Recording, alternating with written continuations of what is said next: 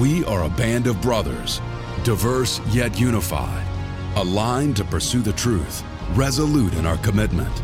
We are stronger together, and you are one of us. This is the Brotherhood Podcast.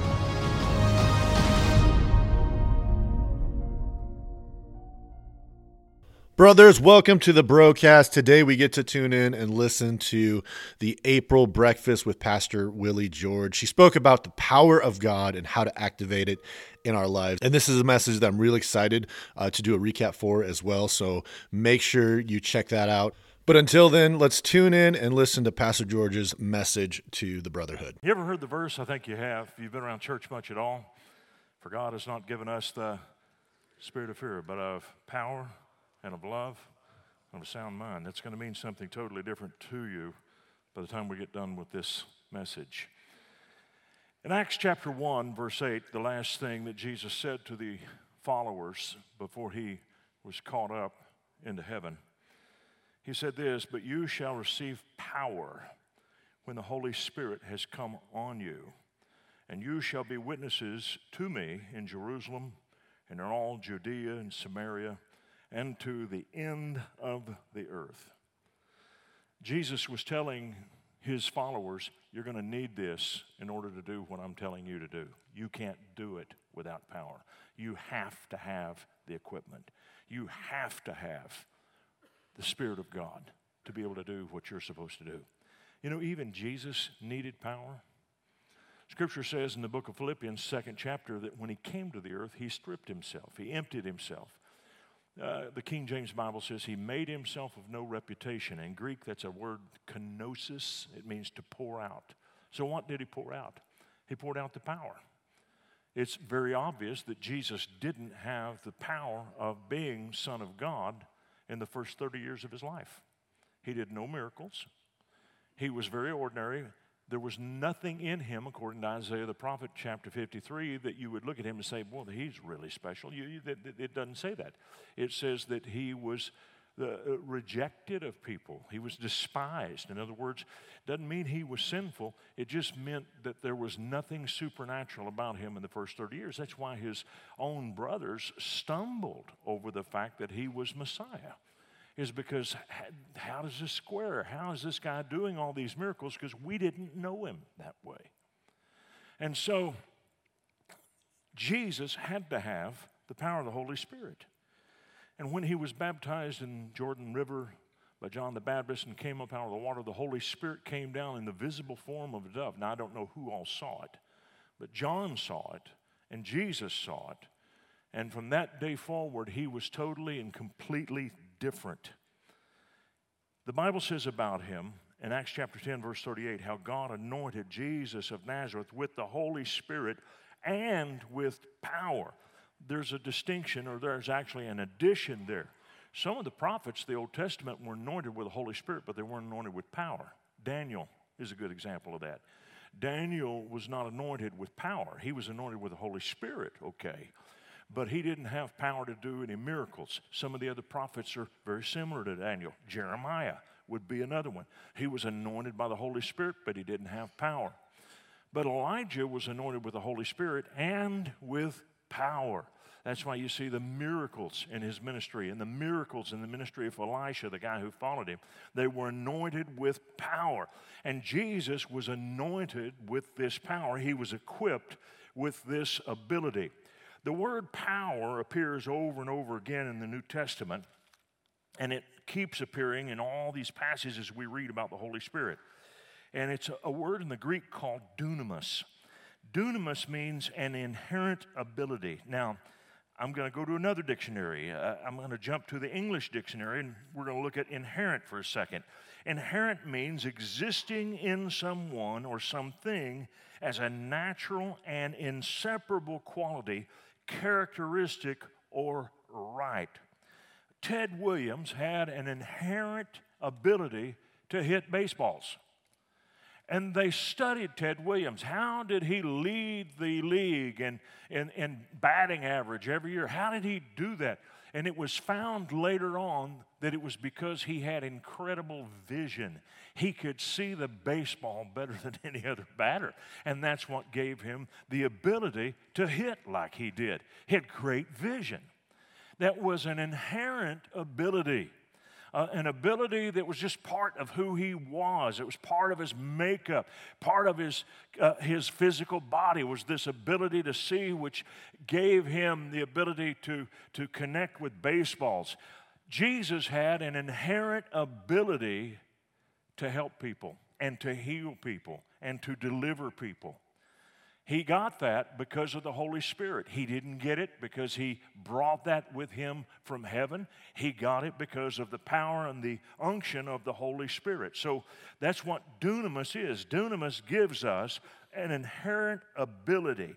It is translated ability, might, strength, in the book of Hebrews, chapter 11, it's, it's translated as violence.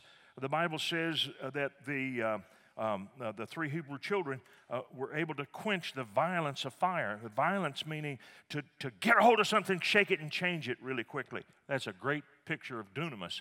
And so the violence of fire is a good picture of that. So supernatural capabilities become inherent abilities with those who are filled with the Holy Spirit. Without the power of the Spirit, there are a lot of people who will never be helped. Now, listen to what we read just a minute ago how God anointed Jesus Christ of Nazareth with the Holy Spirit and with power, who went about doing good and healing all who were oppressed of the devil. In other words, without the anointing of the Holy Spirit, the people who were oppressed of the devil don't get any help. Somehow or another, the church has the idea, a big part of it today, that we can get by without that. That's old fashioned, that people aren't oppressed of the devil anymore. I got to tell you, today people are more and more oppressed of the devil than ever before. And if we don't know how to deal with some of these things, we're going to get into a big mess. We've got to have the power of God. You cannot live today effectively as a believer without the power of God. And let me tell you why. Because without the power of God, you're whipped. Whether you realize it or not, the minute that you confess Jesus as Lord, you got a target on your back. You have a target on your back. The devil knows who you are. The devil knew who, knew who Jesus was. When Jesus would go into public places and minister, demon possessed people would run in and they, they'd never met him, but they, they would cry out and they would say, Jesus, Son of the Most High God. Have you come here to torment us before the time? They knew who he was. They'd never seen him before. But they were able to mark him. You think that mark is not on you? Sure it is. But if you don't have the power of God, and you can't stand up to that. That's also something that's known by the enemy. The enemy needs to know that you understand the power of God, that you know how to release the power of God in your life because otherwise you're a righteous person, you're a good person, you're able to help people morally, you can point people in the right direction, but you can't take them there. And that's what made Jesus so special. He was anointed with the Holy Spirit and with power. So important that we understand the power of God. This power was actually tangible. There was a woman for 12 years who had an issue of blood. And she has a condition that, by the law of Moses, requires her to stay away from people and not to touch people. It, she's in the same class as those who have leprosy in terms of she's not supposed to be touched. And so she hears all this stuff about Jesus, and she knows that Jesus is, is in the business of, of healing people, and most of the time he's laying hands on them. That can't happen for her, so she thinks, because he can't touch her. So she formulates a plan, and this is how she approaches it. She says, If I can just touch the hem of his garment, if I can touch the little blue tassel on the end of his prayer shawl, that's what she's talking about, I'll be whole. That's all I got to do is touch that. And so she sneaks up behind him in the crowd without his permission, without asking him. She understands that the power of God comes out of Jesus. And when she did, she was instantly healed. And Jesus turned in the crowd and said, Who touched me? And his disciples were dumbfounded. Everybody's touching you. What do you mean, who touched me? They're, we're in a mob and they're all bending over and touching you, and you're asking the question, who touched me? But he said this somebody touched me, for I perceived power going out from me. Again, it's that word dunamis. The King James Bible doesn't translate it power here, it translates it virtue. Well, a virtue is a characteristic of someone. This is a characteristic, this particular virtue is a characteristic which meant that whoever had this had the ability to heal. Now, we need the abilities of the Holy Spirit. And here's where a lot of us get into trouble. We get into trouble because we look at Jesus, who was a perfect vessel for God to use. He was not only a perfect vessel, but he had the Holy Spirit without measure, meaning that all of the Holy Spirit that is on the church around the globe today was concentrated in one human being. And that's why wherever he went, miracles happened all day long. He had to slip into a mountain somewhere on top of a mountain to go hide, to pray, to get away from people so he could find time just to eat because people were constantly coming to him. They needed deliverance, they needed healing. All of the power of God on earth was present in one person. Wow. Sometimes people look back and they say, Boy, I wish I could sit down and talk with Jesus. I wish I could go back. No, you don't. No, you don't it was a good thing in many, many respects, but in this respect, it limited very much what God could do around the world. He did this as an example for the rest of us so we could learn something from the way that He operated because He knew there's no way that the needs of the world could be met with one human body.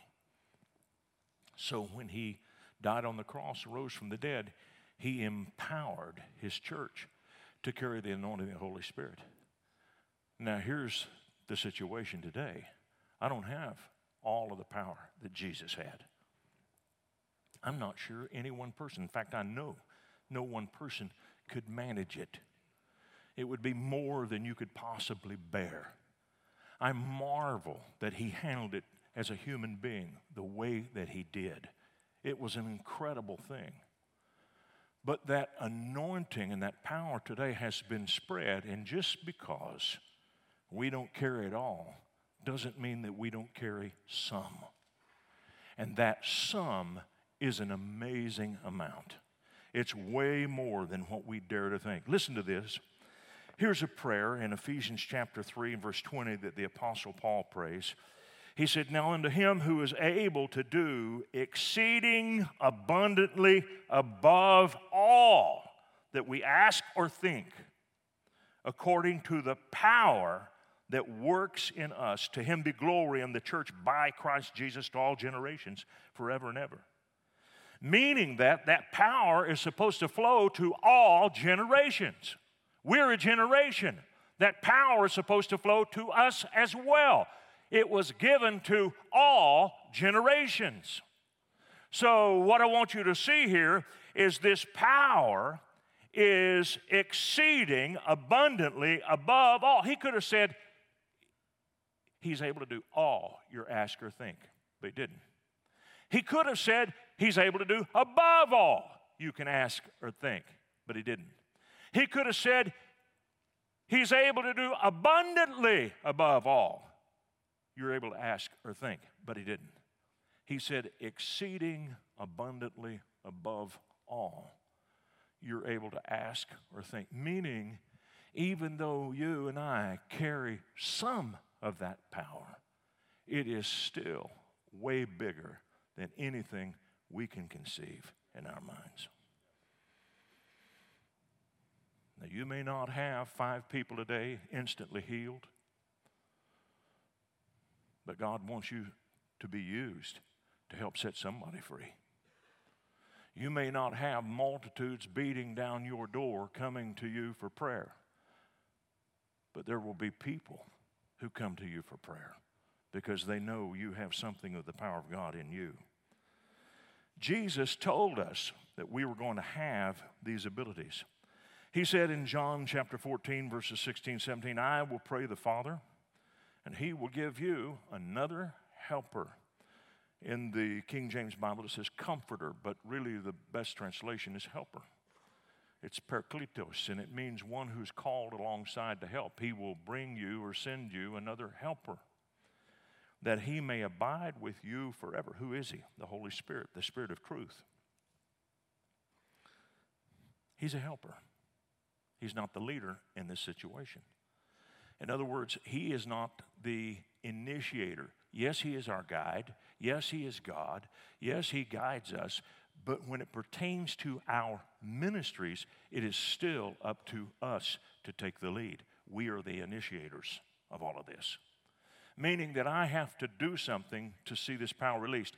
The Holy Spirit is not going to put me in a headlock and make me do anything. He is here patiently in me, waiting in me to help me do what I'm supposed to do. And so I've got to learn to cooperate with Him.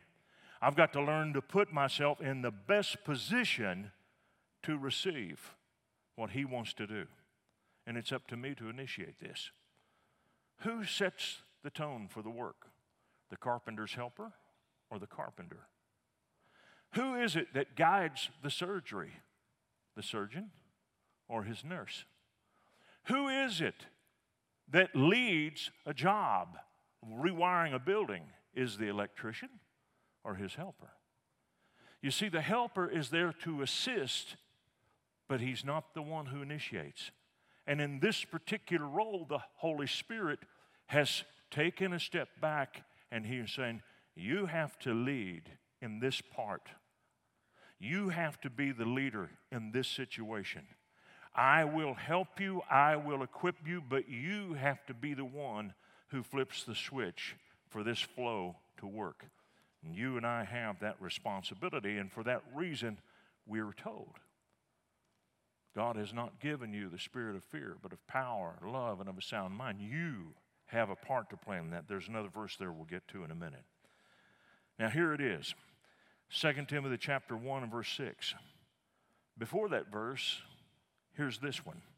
Therefore, I remind you to stir up the gift of God which is in you through the laying on of my hands. This is the Apostle Paul telling Timothy, Remember when I laid hands on you? Remember when you were filled with the Holy Spirit?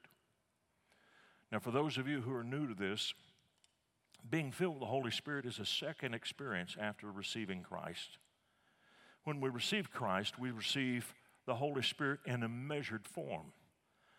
But we also have an opportunity to receive the Holy Spirit in an amazing degree of power. If you hang around churches like ours, you'll hear this called the baptism of the Holy Spirit or the infilling of the Holy Spirit. Simply stated, it just means that we have said yes to the power of God. But there is an operation that comes with being filled with the Spirit.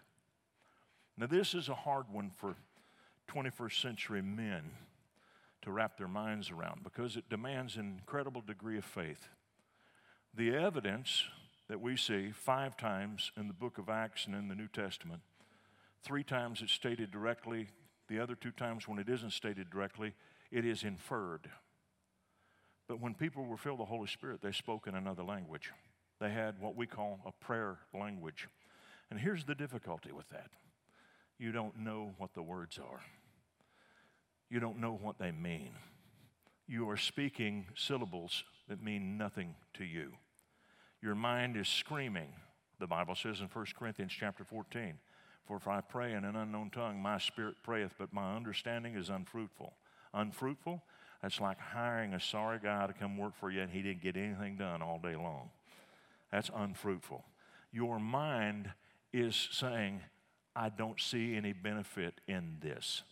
That's why it is an incredible act of faith. And here's why God ordains it God ordains it because you don't think big enough. God ordains it because you don't have enough of an imagination yourself to see everything that He wants to do.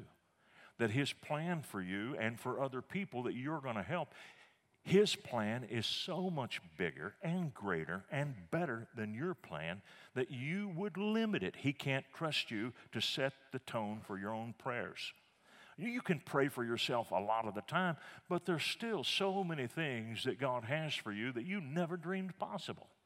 That's the beauty of being able to pray with the leading and guidance of the Holy Spirit without your mind putting clamps on what you're praying. The half brother of Jesus, the Apostle Jude, said it like this But you, beloved, building yourselves up on your most holy faith. In other words, you get stronger and stronger. Why? Because you're allowing that power to work. You're getting stronger and stronger praying in the Holy Ghost. And that's what it means to pray in the Spirit. Now, praying in the Spirit builds us up, but it doesn't do anything for the guy next to me. In fact, it's confusing to the guy next to me, and especially if he doesn't know anything about God. So it tells me that praying in the Spirit is something that ought to be done when I'm alone and when I'm not around anybody. This kind of prayer is something that Jesus endorsed.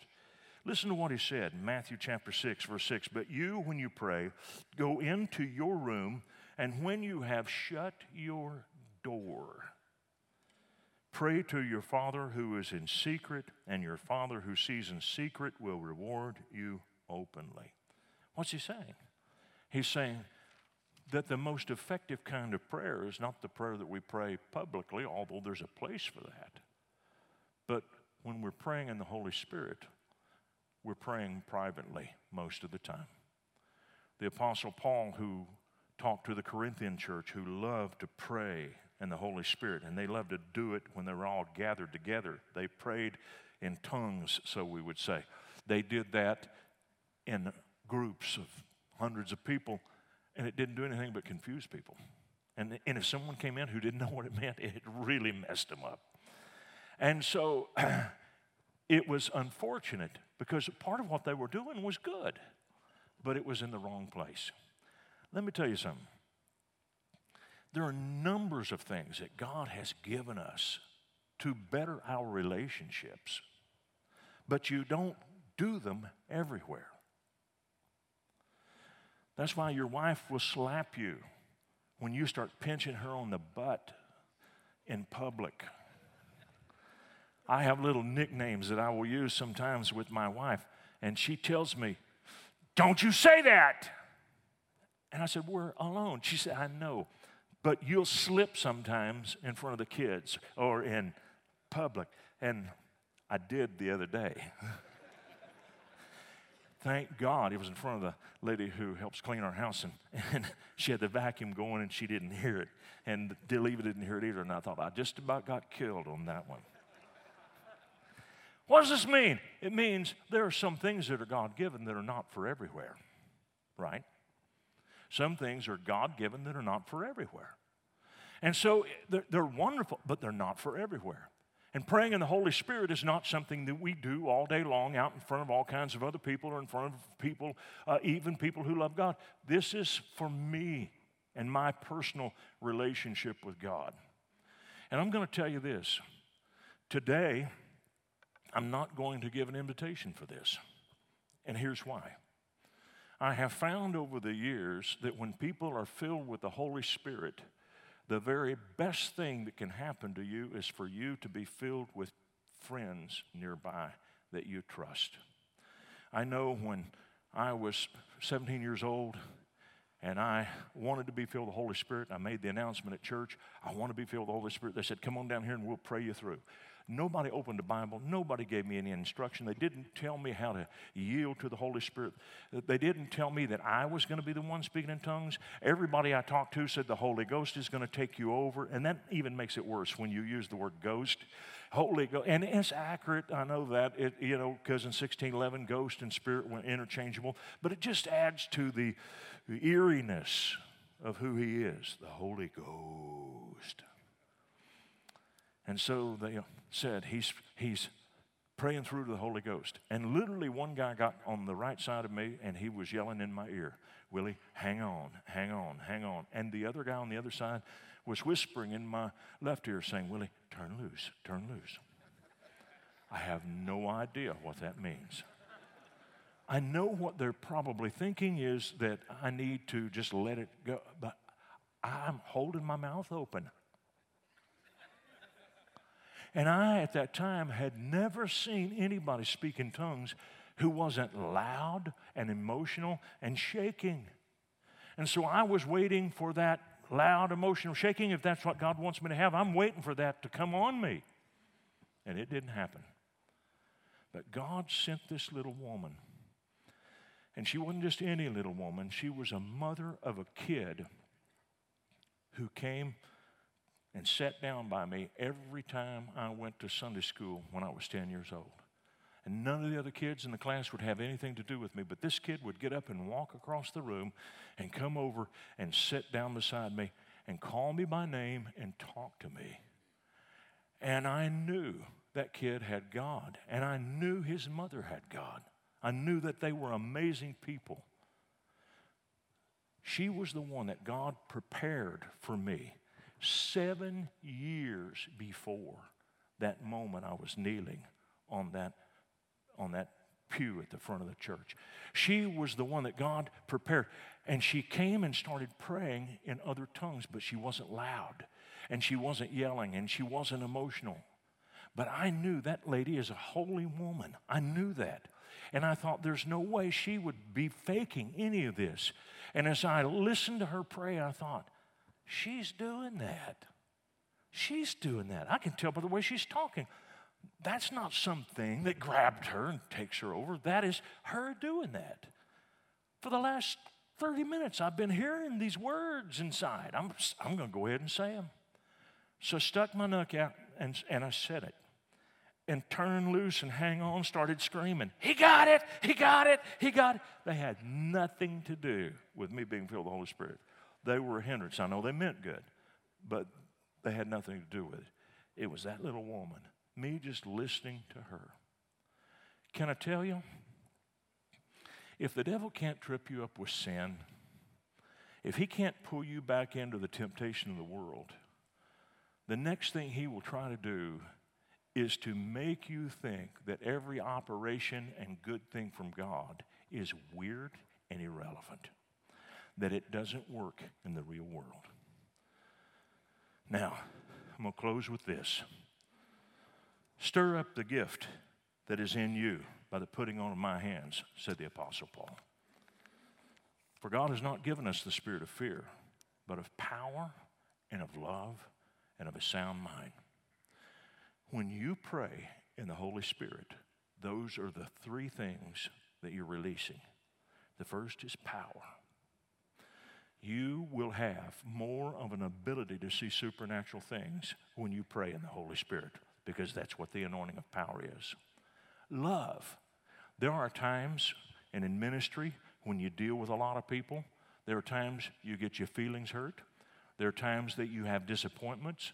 There are times that you get discouraged. Listen to me, in this last year, I cannot tell you how many pastors I've come across who are very discouraged. And I've been discouraged over the years for about an hour, two, maybe. But this is what I did I knew what my solution was. I would get on my knees and begin to pray in other tongues. And when I did, it's like I'm in a whole new world. I'm ready to go all over again. I have a new love. I want to help people. I love people just like I did when I got my first call to preach. I have that love of God stirred up in me. The Bible says in Romans 5 5, the love of God is shed abroad in our hearts by the Holy Spirit. But I'm going to have to stir that up. He doesn't do that automatically. And finally, sound mind. He has given us the spirit of a sound mind. You know what a sound mind is? It is a mind that thinks right. It is a mind that thinks accurately. It is a mind that finds answers. It's a mind that finds wisdom. I can't tell you how many times over the years that I have faced problems, money problems, building problems, major decisions in ministry, and I didn't know what to do, but I hit my knees and started praying in other tongues. See if this one sounds familiar. I was praying in November of 1985 about whether or not I buy a piece of property in Mayes County, Oklahoma. I have walked over this 154 acres. I've been thinking about doing a kids' camp. I don't know if it's the will of God or not. It seems like a good deal, but I have to know for certain. I've been told it's going to cost me $2 million to open it up. I don't have $2 million. I don't have partners who can give me $2 million. It's not in, in my wheelhouse just yet. But I'm praying on the night, uh, a Sunday night, right after Thanksgiving. And as I'm praying in the Holy Spirit, this is what I hear Go after it. It won't cost $2 million. It will cost you 400000 to do the first phase. And then God told me something about Dry Gulch that literally came to pass. You will never stop building. See, I thought we were going to build a camp and it would all be done in one blast. God said, You will never stop building. And to the very last year that we owned it, we were still building at Dry Gulch. Even when we knew we were going to sell it, there were some things we had to clean up.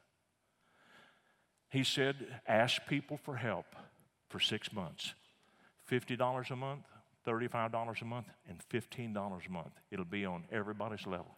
I raised $300,000 like that. And then when I got that raised, the bank gave me a loan for the next 100,000 and we got the first phase open. Everything that God said came to pass and he gave me a plan to get it done. So, what I want you to see is a sound mind is a mind that solves problems, uh, is a mind that connects things that don't seem to be able to connect. And the power of the Holy Spirit does that. And I got to tell you, if you're not praying in the Holy Spirit daily, you're missing a dimension of your walk with God that you cannot imagine the difference it'll make. Get in your small group and start talking to guys that you know are filled with the Holy Spirit let them know, or come to church and let somebody know here when you are in your church. And if your church doesn't believe in this, then sneak over here some Sunday and ask us. Listen to me. Here's why I'm not concerned. If you pray in the Spirit, you'll be a better Christian wherever you go to church. You'll be a better child of God. You'll be a better husband. You'll be a better father. Everything about you will be better when you're filled with the Holy Spirit.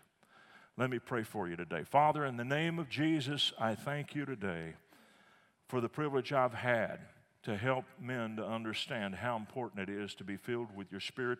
But Lord, before that, they have to know you. And if there's someone here today who doesn't know you, help me to find them. Now, while your head's bowed and eyes are closed, you say, Pastor Willie, I have never even surrendered my life to Jesus. We're not talking about the Holy Spirit now. I've never surrendered my life to Jesus Christ. And I know I need to receive Him. I need to be forgiven of my sins, and I need to know I'm right with God. I want to pray for you. Would you let me know that you want my prayer by lifting your hand right where you sit right now? Hold it up high for just a second. It may take me a minute to see. Yes, sir. See your hand. You can put it down. Anybody else? Anybody else anywhere in the room looking all around? Another one over here. Yes, sir. I see you right there. Thank you. Anybody else? Pastor Willie, I want to. Yep, I see your hand, sir, right there. Anybody else? Pastor Willie, Pray for me. I need to receive Jesus Christ. Anybody else? Anybody else? All right? Pray it with me right now. You three in particular who lifted your hand, but the rest of us are going to join you because we want to help you. Dear Heavenly Father, thank you for loving me. You took care of my sins when you sent Jesus to die on a cross in my place. Then you raised him from the dead because He lives, I can have Him in my life. Lord Jesus, I confess you are my boss. I live my life for you. I believe you are alive. Live in me now. I will follow you. In Jesus' name, amen. Give these guys a big hand clap. Johnny?